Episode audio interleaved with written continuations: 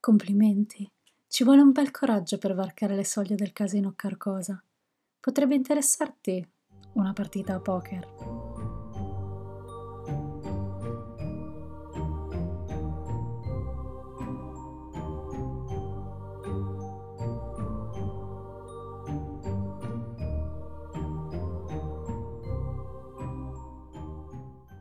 In adolescenza ero fissata col macabro, il gotico, l'oscuro, che tuttora mi intrigano e mi divertono, ma che anni fa erano proprio uno stile di vita, non solo di abbigliamento.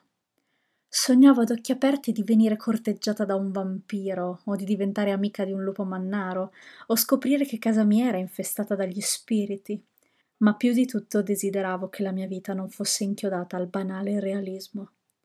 Nonostante non abbia mai creduto davvero al paranormale, speravo mi capitasse un colpo di scena che mi facesse ricredere. Jade, la protagonista di My Heart is a Chainsaw, che mi viene sempre da dire come l'inizio di Bullet with Butterfly Wings. My Heart is a Chainsaw. Scritto da Stephen Graham Jones, è come ero io alla sua età Vive in un paesino smorto con un solo genitore, non ama la scuola e pensa che gli horror siano molto più che banale intrattenimento. In effetti lei ha intrecciato così saldamente le sue giornate con i fili degli slasher da non riuscire più a districare la realtà dalla fantasia e intravede nei cambiamenti in corso nel suo paesello i segni che in tutti gli horror presagiscono l'inizio di un massacro.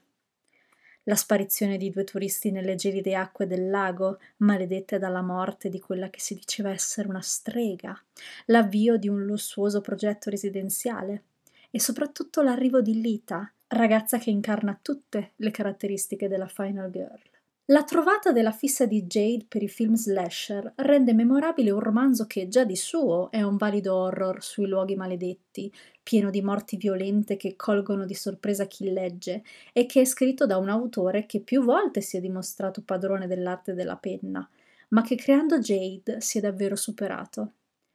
Jade è astuta, ma disarmata, traumatizzata ma tenace, altruista ma incapace di relazionarsi con gli altri.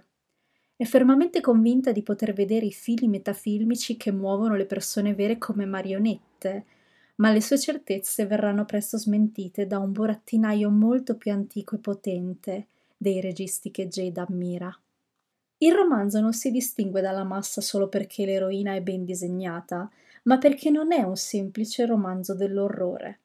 È anche un vivace saggio sul cinema slasher, esplorato dalla entusiasta e preparata voce di Jade, che intervalla i capitoli in cui la storia va avanti prendendo il microfono e spiegando le regole, gli stereotipi e la storia di uno dei sottogeneri più popolari dell'horror.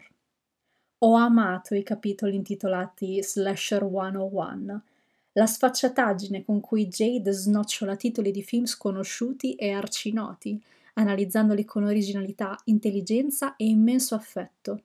Uno, perché mi ha fatto scoprire due o tre film che non avevo mai sentito, e due, perché mi ha reso ancora più semplice calarmi nei suoi panni, riconoscendo quelli che io stessa portavo alla sua età, quando la paura era la mia religione e Stephen King il mio Dio.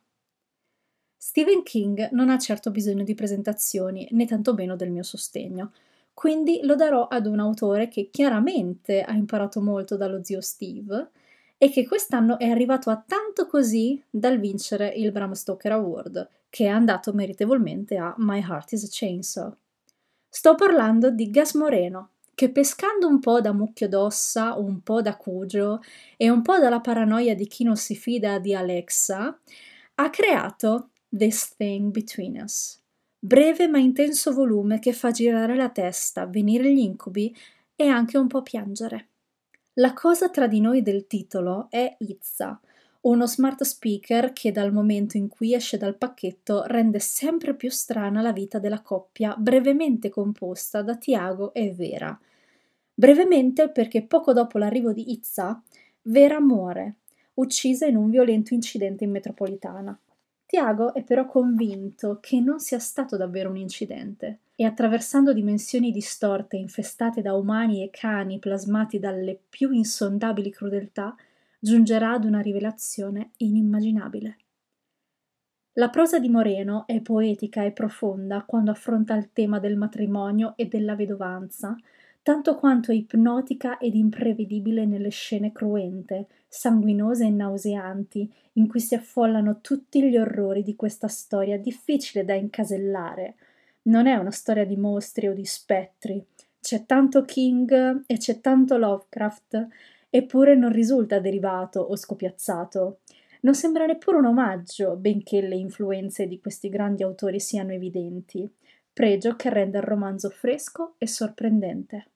Sai chi altro mi ha sorpreso? Bunny, di Mona Howard. L'ambientazione collegiale è la mia preferita. Vorrei che ogni mia stanza, ogni mio outfit, ogni viaggio rispettassero l'estetica Dark Academia. Il mio libro preferito in assoluto è The Secret History di Donna Tartt. Il libro più bello che ho letto l'anno scorso è stato If We Were Villains di Emil Rio.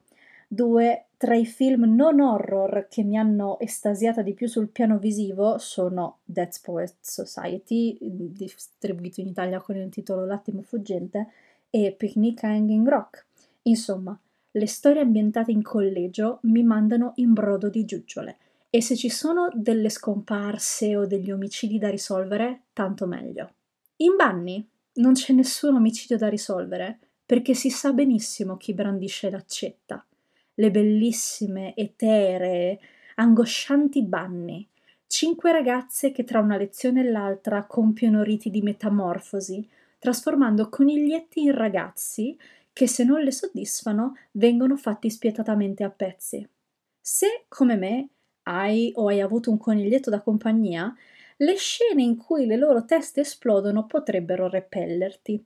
Ma il magnetismo predatorio di questo romanzo è inesorabile.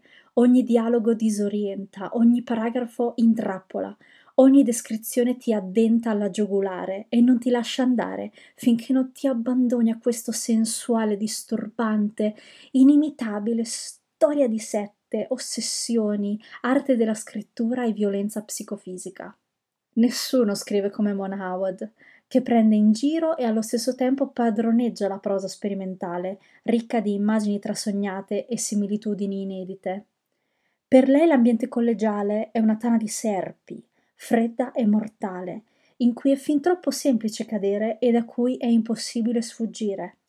Non diverso da come Lee Bardugo descrive Yale in Ninth House, distribuito in Italia col titolo La nona casa, creando una fitta rete di società segrete nascoste dietro le belle facciate di fraternità ufficiali che durante il giorno svolgono tutte le normali attività da studenti della Ivy League, ma che appena scende la notte si sbizzarriscono in tutti gli ambiti praticabili della magia, dalla divinazione alla necromanzia.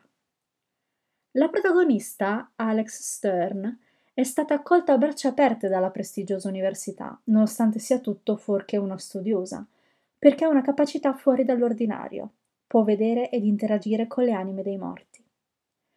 Detta così può non sembrare nulla di che, ma la cura con cui Bardugo ha organizzato il sistema magico e imbastito la storia delle società dietro il velo è sbalorditiva. Le scene d'azione, così ardue da rendere vive sulla carta, pulsano e travolgono, accompagnate da dialoghi graffianti, pronunciati da personaggi che paiono già perfetti e pronti per lo schermo.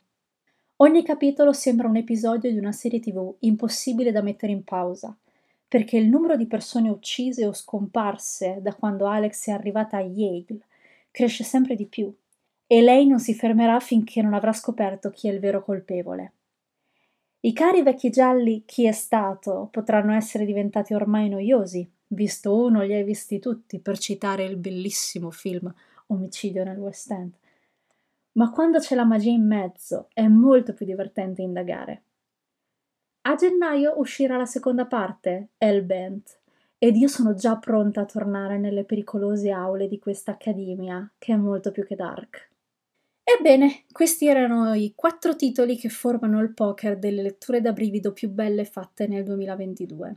Se hai qualche titolo da suggerirmi, ti lascio in descrizione il link al profilo Instagram e niente, ti saluto dicendoti che Ci sentiamo venerdì prossimo con la mia recensione di My Best Friend's Exorcism, il film ispirato dall'omonimo libro di Grady Hendrix, e ti lascio il nostro solito augurio libresco, che la fortuna stia dalla tua parte e che il croupier ti serva le carte perfette per vincere questa mano di poker.